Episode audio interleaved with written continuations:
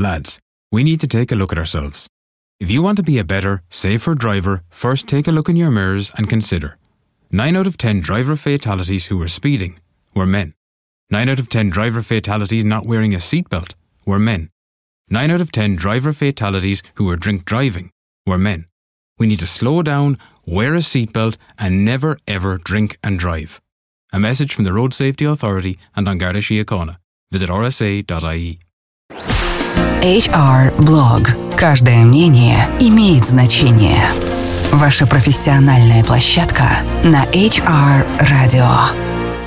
Здравствуйте, дорогие коллеги! Снова с вами я, Анна Несмеева, и наш чудесный видеоблог. Ну что же, давайте продолжим тему. В прошлый раз мы с вами говорили о профориентации и о том, как к этому должны подойти взрослые, родители и компании. Давайте посмотрим теперь на эту ситуацию глазами подростка, глазами того самого ученика школы, лицея или училища, представителя поколения Z.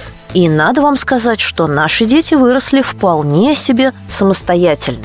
Всего 24% опрошенных детей говорят, что они ждут от родителей помощи в трудоустройстве.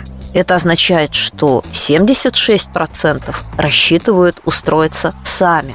И это вполне коррелирует с тем, о чем мы говорили на прошлой неделе. То есть дети хотят и готовы брать информацию из внешнего мира. Надо ее предоставить. Но при этом дети отмечают, э, что они хотят получить от родителей и от старших членов семьи поддержку и мотивацию. Но большинство из них, как я уже сказала, 76% хотят выбрать профессию, подработку и будущую работу самостоятельно. Давайте подумаем, а что же мы должны сказать о будущей профессии и работе, о подработке, чтобы заполучить этих детей к себе.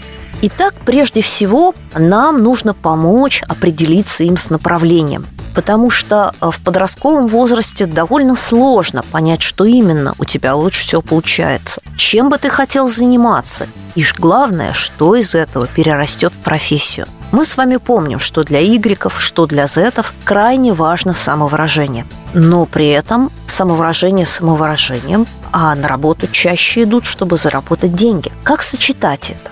Итак, нужно помочь детям выбрать направление, в котором они могут сочетать свои пристрастия, то, что у них получается лучше всего, и возможность заработка.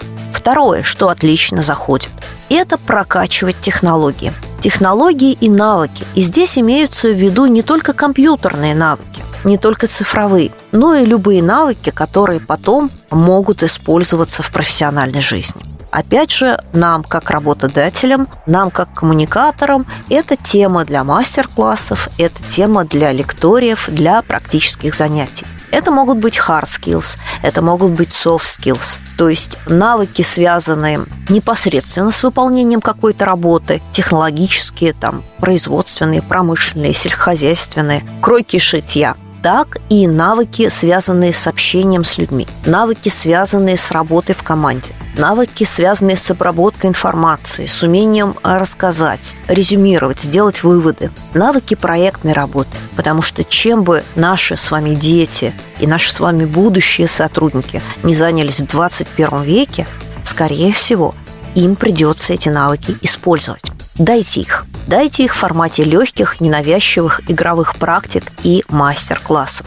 Следующий совет, который дают психологи, ориентируясь на подростков, делайте проекты. Ну что же, и мы возьмем себе его на вооружение.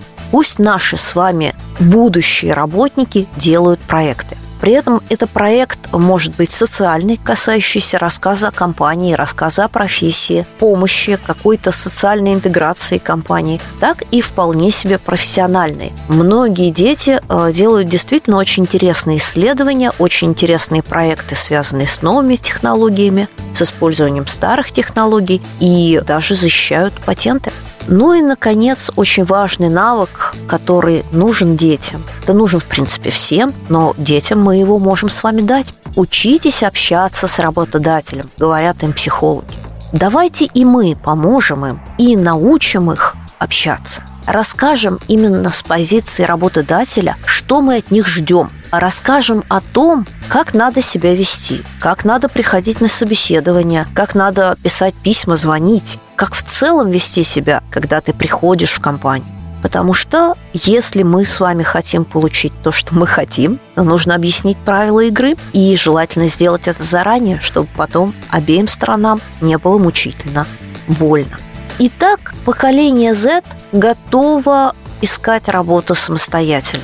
Поколение Z не ждет помощи от родителей, но 76% подростков современных хотят и готовы черпать эту информацию из э, информационной среды, из медиа вокруг себя. И для нас это отличный шанс. Вот несколько простых советов работодателям, когда вы будете общаться и ставить задачи и обучать поколение Z. Итак, перво-наперво Ставьте интересные задачи. Когда вы чему-то рассказываете и чему-то учите, это должно быть интересным. Второе. Найдите харизматичного, зажигательного мастера, потому что именно за ним дети готовы тянуться. Третье достаточно странно и необычно для нас с вами, но тем не менее это так. Старайтесь нарезать задачи маленькими кусками и давать их одновременно, несколько разных задач, потому что цифровое поколение привыкло потреблять информацию постоянно, смартфон в руке, но при этом небольшими порциями, небольшими кусочками. И вот так, решая несколько задач одновременно, ребята достигают очень хорошего результата за короткое время. Следующий совет будет банален, но я его повторю. Не сковывайте наших миллениалов и поколения Z графиками, временными рамками. Потому что они очень плохо относятся к тому, что в 9 надо прийти, в 6 уйти, работаем только так, сейчас открыто, сейчас закрыто. Нет, это люди, привыкшие быть все время онлайн и привыкшие к круглосуточному графику. Поэтому спрашивайте с них о сроке выполнения задачи, а не о соблюдении рабочего графика. И, наконец, последний, самый важный совет тем, кто собирается работать с молодежью и приучать ее к вашей профессии и вашей компании. Как можно чаще давайте обратную связь. Для людей поколения Z обратная связь – это очень важный элемент общения. Без него они чувствуют себя, ну, если так можно выразиться, неудовлетворенными, непонятыми, неоцененными – и обратная связь для них нужна и в соцсетях, и в реальной жизни. Отсутствие фидбэка выбивает их из колеи и делает пребывание в компании некомфортным. Они уйдут. Ну что же, четыре коротких смарт-совета и мои пожелания удачи. Работайте с поколением Z. Ну, в принципе, у вас нет выбора. И это наше будущее. Желаю вам удачи. Через неделю мы с вами поговорим о самом интересном, о подарках. Пока! Это был HR Blog, ваша профессиональная площадка на HR Radio. Все программы можно скачать на портале hr.media.